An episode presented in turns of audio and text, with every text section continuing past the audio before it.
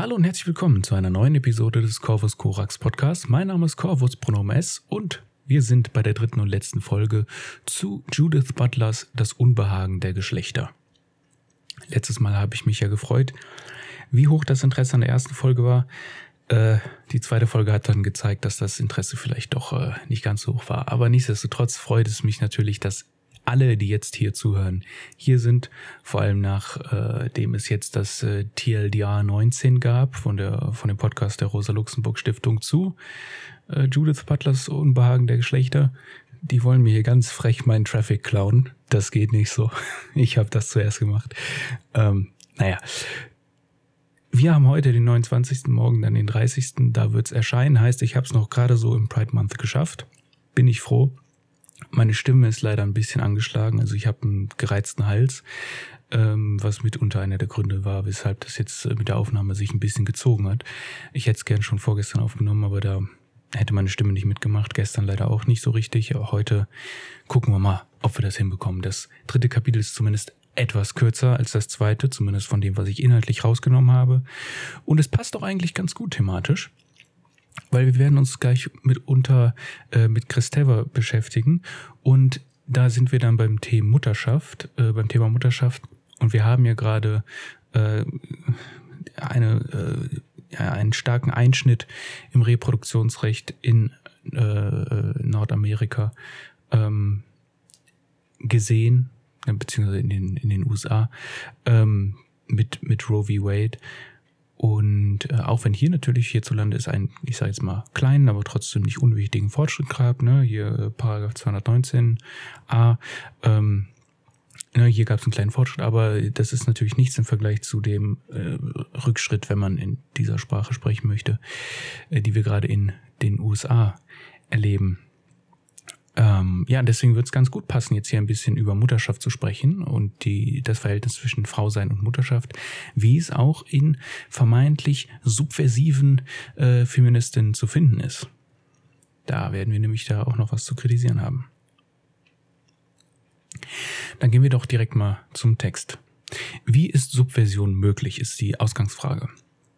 Und äh, dafür schauen wir zuerst bei Christeva nach. Und Christeva griff Lacans Ideen auf und brachte sie an ihre Grenzen, weshalb es bei ihr äh, einen Unterschied gibt, den Lacan nicht hat, den man bei anderen noch findet, auch wenn sie die, die den Unterschied ein bisschen anders äh, konstruieren. Und zwar ein Unterschied zwischen dem symbolischen und dem semiotischen. Den gibt's auch bei äh, äh, Baudrillard, aber da ist der etwas anders als hier. Das Symbolische ist dabei alles, was stabile sprachliche Bezeichnung garantiert, also hier bei Christeva, und das Semiotische ist die unbändige Vieldeutigkeit, die im Symbolischen verdrängt wird. Es ist zu vergleichen mit der Triebtheorie, welche Christeva übernimmt. Vor der Verdrängung der Beziehung zur Mutter soll es eine vieldeutige libidinöse Ökonomie gegeben haben, und das Gesetz des Vaters hat dieses vereinheitlicht und Überschüsse ausgeschnitten. Während die alltägliche Sprachverwendung dem Gesetz des Vaters unterliegt, sollen wir, so Christeva, in der Poesie diese Vieldeutigkeit und damit Subversion finden.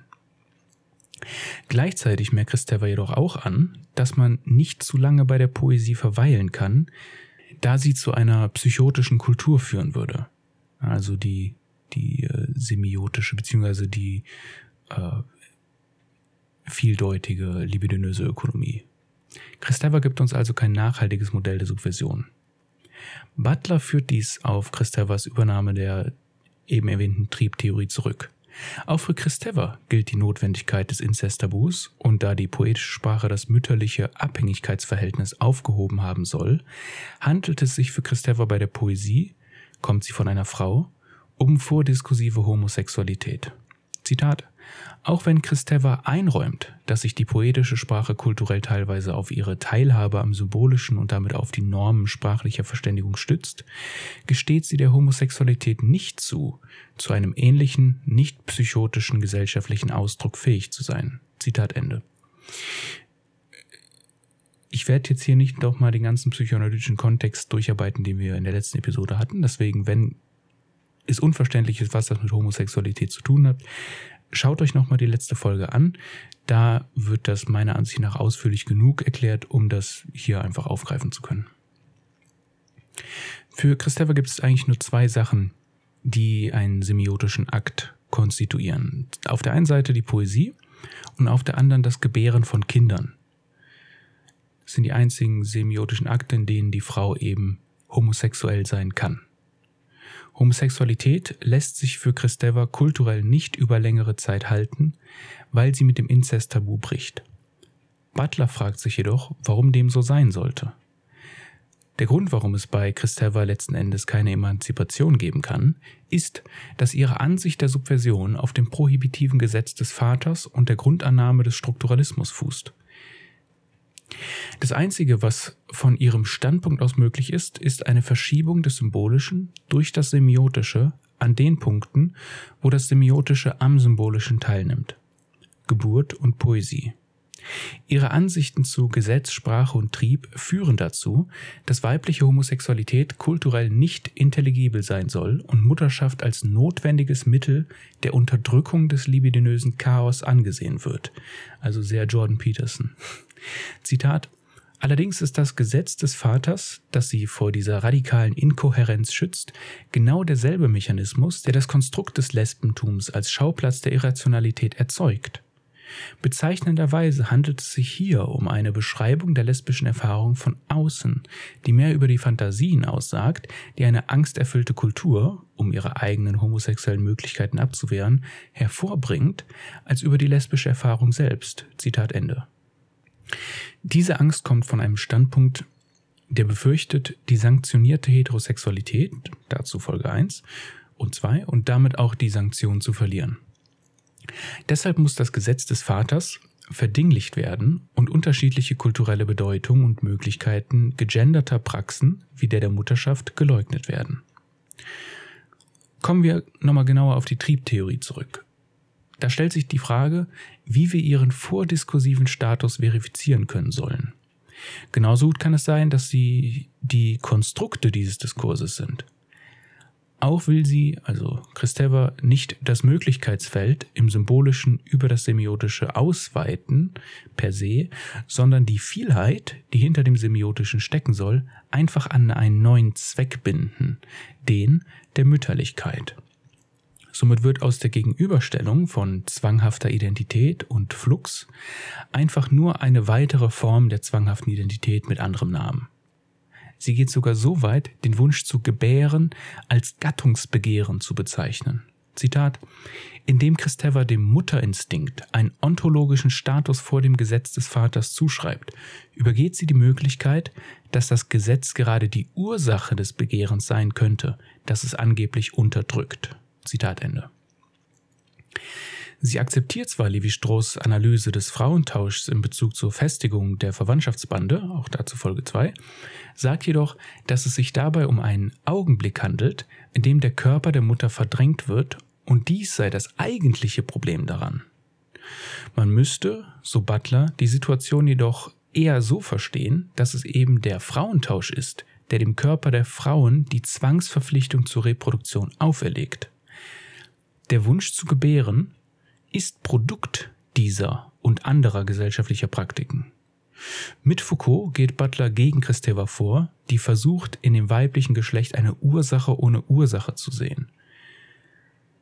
Foucault zeigt in dem ersten Band von Sexualität und Wahrheit, dass man vorsichtig sein muss, wenn es um den Sexus geht, da die sexuelle Bestimmung in einem Diskurs immer nur im Kontext von Machtbeziehungen erzeugt wird.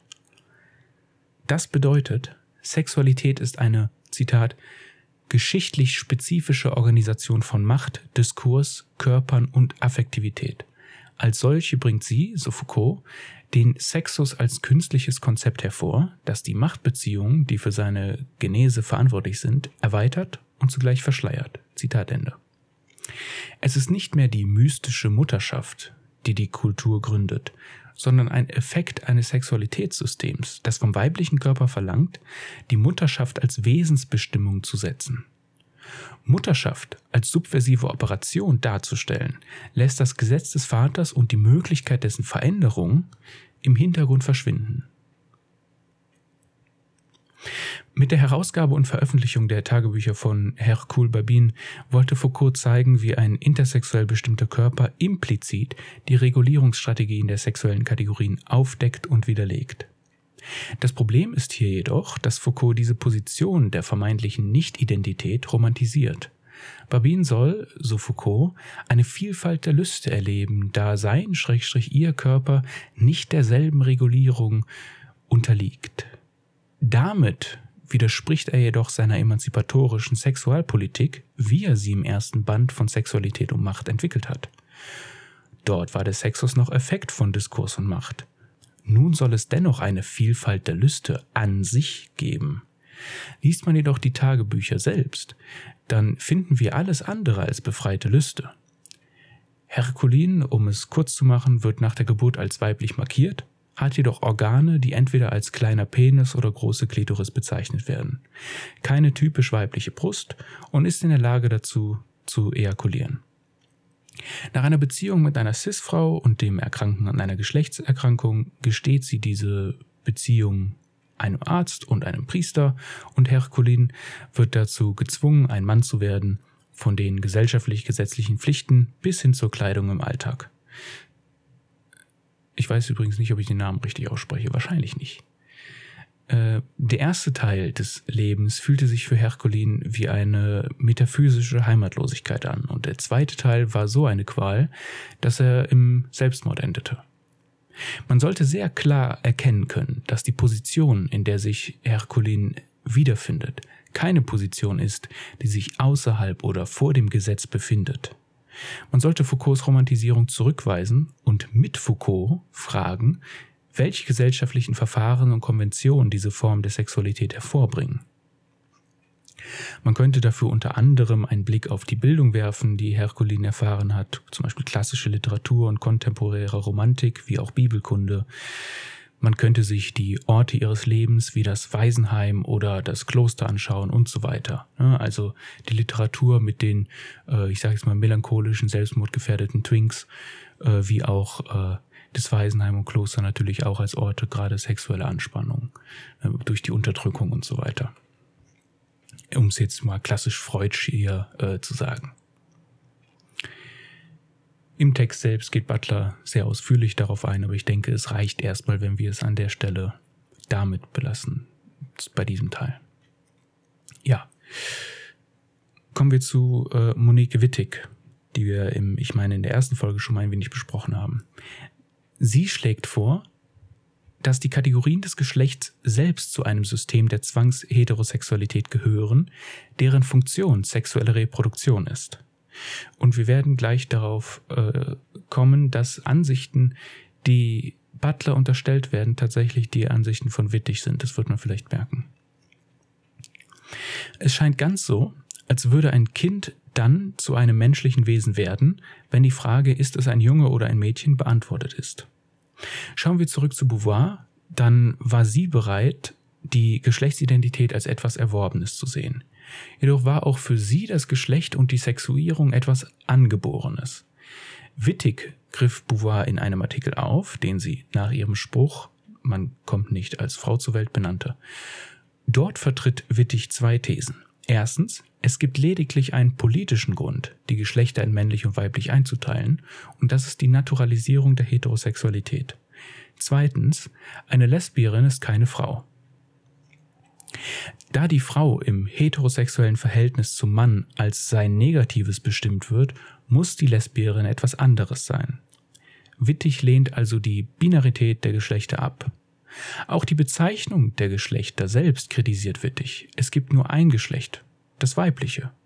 Der Grund dafür ist, dass das männliche die Norm ist, die Frau vom Mann unterschieden wird und nicht umgekehrt. Somit wird das männliche nicht sexuell bestimmt, er ist quasi der Nullpunkt. Der Mann gilt als das Universelle, weshalb er nicht partikular bestimmt wird. Subversion oder Verschiebung im System ist ihrer Ansicht nach nicht möglich, weshalb sie für den Sturz einer jeden Grammatik plädiert, die das Geschlecht verdinglicht und zu einem Wesenselement des Menschen macht. Im Alltag nehmen wir unmittelbar das Geschlecht wahr. Diese Wahrnehmung ist jedoch erzeugt und eine gewaltsam produzierte zweite Natur und nicht von sich aus gegeben. Man mag sich fragen, wie der menschliche Körper denn besprochen werden soll, wenn die Begriffe fehlen, die Partialobjekte wie Vulva und Brust eine Einheit geben. Wenn wir im Alltag von Frau sprechen, gegenwärtig, dann wissen wir, dass diese Person Vulva und Brust hat. Wissen hier natürlich im Sinne von unsere Gesellschaft hat das diskursiv festgelegt, dass das das Wissen ist, das diese Aussage produziert und nicht, dass das tatsächlich einer ja, materiellen Wahrheit entspricht. Also wir denken, dass daraus eine Einheit gegeben ist durch diese zwei Partialobjekte Vulva und Brust. Dagegen hält Wittig jedoch, dass es eben die Geschlechtskategorien sind, die den Körper zu einer Uneinheit machen. Nur bestimmte einzelne Körperteile sollen plötzlich den ganzen Körper ausmachen. Wie sollen, sagen wir mal, wir haben nur einen Penis. Wie soll ein einzelner Penis einen ganzen Körper formen? Das ist die Annahme, die wir machen. Das ist natürlich, wenn man es aber so ausspricht, wirklich Stuss.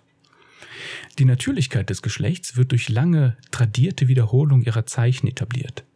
Dagegen kann man nicht sprechen. Wie soll man auch als Nicht-Mann und Nicht-Hetero in einer Sprache sprechen, in der man nicht auftaucht? Hier ist dann quasi implizit das Thema bezüglich gendergerechter bzw. entgenderter Sprache, wie es eigentlich korrekterweise wäre, äh, der Punkt.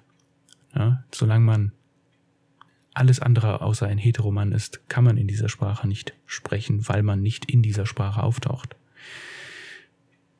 Das ist ein performativer Widerspruch. Was jedoch für Wittig ein Problem wird, ist ihr Verständnis von Sprache, das nicht auf der Differenz beruht, sondern auf einer bruchlosen Identität aller Dinge. Wittig argumentiert mit Deleuze und Guattari dafür, dass es so viele Geschlechter wie Individuen gibt Dazu kann man sich die vierte Episode zum Anti-Ödipus nochmal anhören. Ich meine, dort wird das aufgeführt. Dies führt implizit zur Negation des Geschlechts und das ist für Butler problematisch. Und hier ist nämlich der Punkt. Butler ist nicht für die absolute Abschaffung der Geschlechter, zumindest nicht in diesem Buch, sondern wittig ist es. Und zwar ist es für Butler ein Problem, da das Geschlecht als Zitat radikal einzigartige Eigenschaft nicht mehr als sinnvolle deskriptive Verallgemeinerung fungieren kann. Zitat Ende. Heißt, wenn jeder sein eigenes Geschlecht hat, dann funktioniert das Wort Geschlecht oder die Wörter, die im Rahmen von Geschlecht verwendet werden, nicht mehr als Verallgemeinerung. Also Butler will schon die Verallgemeinerung beibehalten, nur eben gleichzeitig nicht die Cis-Heterotivität, die sie quasi untermauert. Das, was andere als Verweiblichung betrachten würden, ist für Wittig keine Verweiblichung, da es eine Kriegsstrategie braucht, die mit dem Ausmaß der Zwangsheterosexualität mithalten kann, um beide miteinander aufzuheben und das Geschlecht zu destruieren. Diese Destruktion soll dann einen humanistischen Komplex bergen, der durch das Konzept des Geschlechts zerteilt wurde. Ja, die Zwangsheterosexualität funktioniert mit dem Ausmaß an Gewalt, das Wittig beschreibt, jedoch ist es nicht totalitär, sondern hegemonial.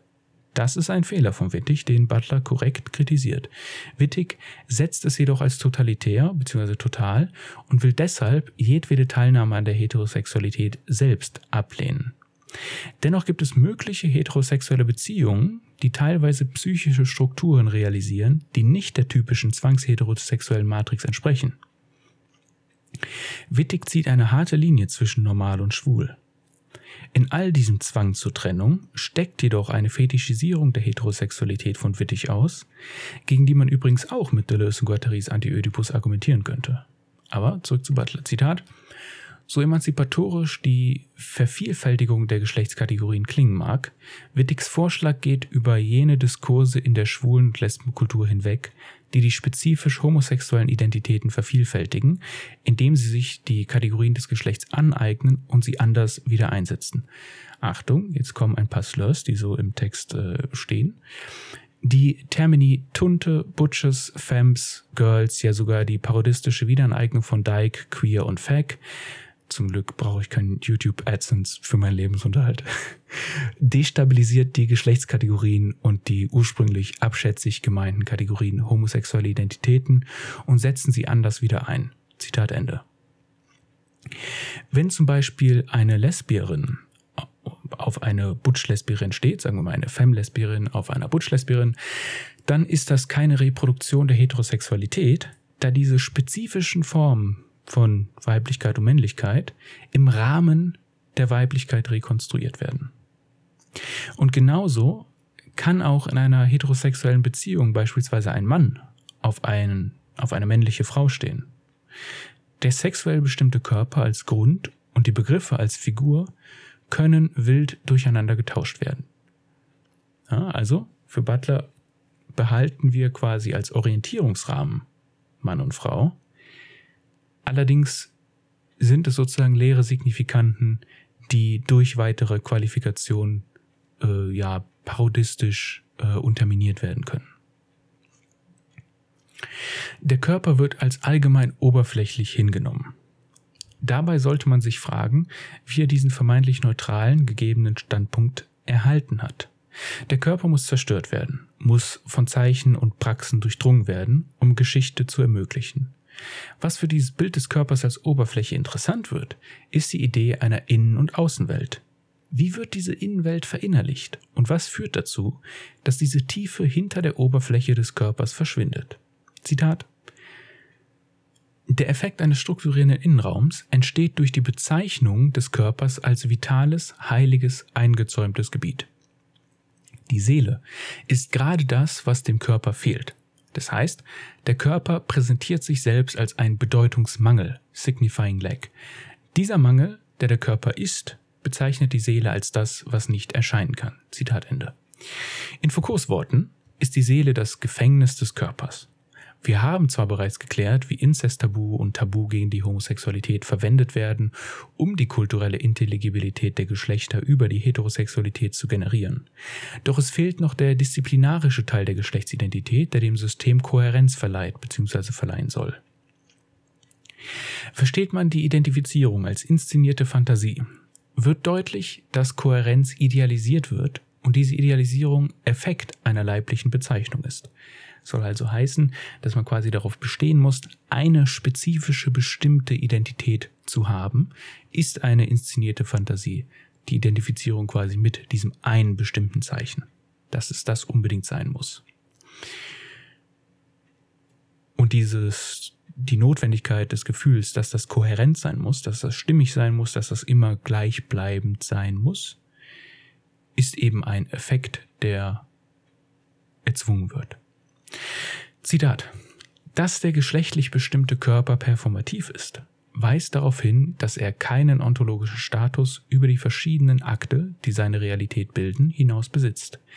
Dies bedeutet auch, wenn diese Realität als inneres Wesen fabriziert, schrägstrich erfunden, fabricated, ist, erweist sich gerade die Innerlichkeit als Effekt und Funktion eines entschiedenen öffentlichen gesellschaftlichen Diskurses bzw. der öffentlichen Regulierung der Fantasie durch die Oberflächenpolitik des Körpers oder der Grenzkontrolle der Geschlechtsidentität, die das Innen vom Außen differenziert und so die Integrität des Körpers stiftet. Zitat Ende. Anders gesagt, schaffen die Akte und die Inszenierung des Begehrens die Illusion eines inneren Organisationskerns der Geschlechtsidentität und über diesen soll die Sexualität im Rahmen der reproduktiven Heterosexualität geregelt und stabilisiert werden. Dadurch wird auch aus einer politisch bestimmten Geschlechtsidentität eine psychologisch bestimmte. Die Geschlechtsidentität ist also weder wahr noch falsch, sondern einfach ein Wahrheitseffekt des Diskurses, der primäre, feste Identitäten hervorbringt. Travestie wie auch Butch, Femmes, Identitäten parodieren die Vorstellung dieser fest bestimmten, primären geschlechtlichen Identitäten. Häufig wird kritisiert, sie würden einfach ein Original imitieren und damit das Original reproduzieren und festigen. Dagegen lässt sich jedoch einwenden, dass ihre Parodie das Original selbst als Imitation enttarnt. Geschlechtsidentität selbst hat eine Imitationsstruktur. Nicht irgendein mystisches Original wird parodiert, sondern der Begriff des Originals selbst.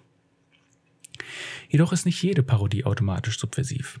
Welche Parodie zwingt einen dazu, das Innere und Äußere zu vertauschen, zu verwirren und so weiter? Für Butler haben wir es im Rahmen dieser Frage mit dem leiblichen Stil zu tun, der gleichsam als ein Akt, der sowohl intentional als auch performativ ist, auf kontingente Konstruktionen der Bedeutung verweist. Zitat die Möglichkeit zur Veränderung der Geschlechtsidentität sind gerade in dieser arbiträren Beziehung zwischen den Akten zu sehen. Das heißt, in der Möglichkeit, die Wiederholung zu verfehlen, beziehungsweise in einer Deformation oder parodistischen Wiederholung, die den phantasmatischen Identitätseffekt als eine politisch schwache Konstruktion entlarvt. Zitat Ende. Für ein gegenwärtiges Beispiel, man denke an Fanboys. Tue ich jeden Tag. oh Gott. Die Attribute der Geschlechtsidentität sind performativ und nicht expressiv. Dieser Unterschied ist wichtig, es tut mir leid. Wären sie expressiv, dann würden sie die Identität ausdrücken. Aber da die Geschlechtsidentität performativ ist, wird die Identität durch diese ausgedrückten Attribute konstituiert. Das bedeutet, dass es vor dem Akt keine Geschlechtsidentität gibt, an der der Akt oder das Attribut gemessen werden könnte. Es gibt also keine wahre Geschlechtsidentität und die Behauptung einer Wahrheit der Identität stellt sich als regulierende Fiktion ein. Ne? Du bist eigentlich kein Transmann, sondern du bist eine Frau und so weiter. Also dieses Erzwingen wollen einer Wahrheit der Identität. Zitat. Die Geschlechtsidentitäten können weder wahr noch falsch sein, weder wirklich noch scheinbar, weder ursprünglich noch abgeleitet sein. Als glaubwürdige Träger solcher Attribute können sie jedoch gründlich und radikal unglaubwürdig gemacht werden. Zitat Ende. Und das ist quasi die Strategie, die hier subversiv sein soll. Das unglaubwürdig machen der hegemonialen Geschlechtsidentitäten.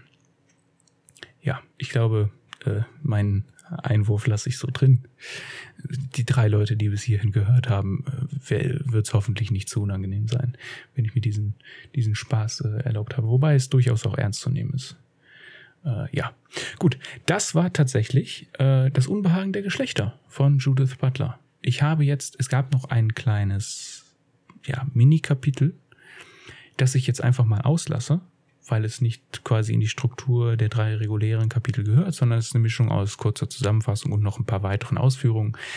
Aber ich lasse das jetzt offen, genau wie ich auch bei Anti-Ödipus ein wenig etwas ausgelassen habe am Ende, äh, damit, falls man sich durch diese Episoden motiviert wird, äh, fühlt, die Bücher zu lesen, äh, auch noch was Neues trifft, auf was Neues trifft. Diese Episoden sind ja mehr eine Zusammenfassung für die einen, die keine Zeit, keine Lust, keine Energie haben.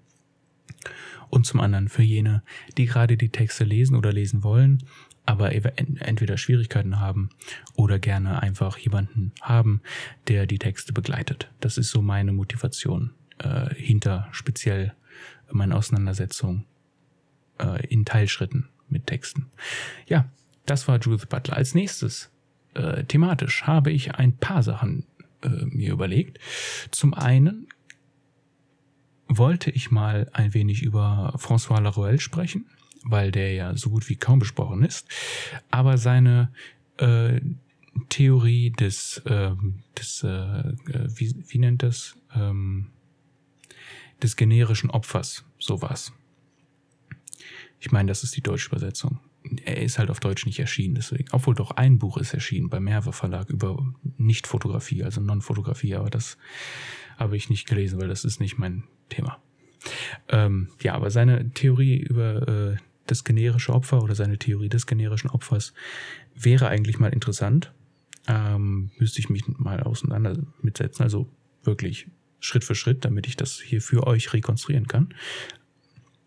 Es geht quasi darum, dass die Philosophie häufig ähm, die Opfer auslöscht. So über die Opfer spricht, über die Strukturen spricht, die quasi die Menschen zu Opfern gemacht haben und so weiter.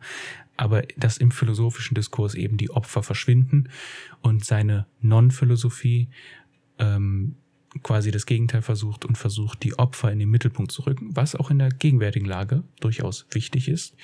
Ähm, dazu vielleicht äh, werde ich dann mal sein, sein Interviewbuch durcharbeiten und daraus ein oder zwei Folgen machen. Äh, Intellect Intellectuals and Power war das Buch, glaube ich. Ähm, ansonsten, achso, ansonsten äh, arbeite ich mich gerade noch durch ein Buch von Rainer Schürmann, ein, ein Seminar zu äh, Marx. Ich habe noch kein Video auf diesem Kanal, glaube ich, wo ich explizit über Marx spreche. Das äh, wäre sicherlich interessant, vor allem weil das äh, einige, ich sage jetzt mal, MarxistInnen äh, ärgern wird, äh, weil er meiner Ansicht nach ein guter Marx-Leser ist und das äh, gefällt meiner Erfahrung nach einigen MarxistInnen äh, nicht unbedingt. Und zum anderen hätte ich noch eine Person, die auch in Bezug zu Gender schreibt, aber mehr auf der Seite von Wittig als Butler ist. Und da wäre es sicherlich auch interessant, was es bedeutet, wenn man Gender nicht als soziales Konstrukt, sondern als Techne äh, begreift. Ja, das sind die Sachen, die ich gerade so im Kopf habe fürs nächste Mal. Vielleicht wird es auch was anderes. Wir werden es sehen. Ich werde jetzt erstmal meine Stimme eine Pause gönnen. Und ich hoffe, dass ihr mir vielleicht ein bisschen Rückmeldung gebt. Zum einen, wie ihr diese Reihe fandet. Zum anderen natürlich, falls ihr irgendwelche bestimmten Wünsche habt, entweder aus diesen dreien, die ich genannt habe, oder was ganz anderes. Gerne Rückmeldung geben. Freue ich mich. Ähm, und ansonsten bitte positiv bewerten, soweit möglich, eine Rezension schreiben, äh, wenn es geht, gerne teilen, wie auch immer. Ich freue mich auf jeden Fall. Ich wünsche Ihnen noch einen schönen Tag und wenn nichts dazwischen kommt, hören wir uns wieder. Tschüss.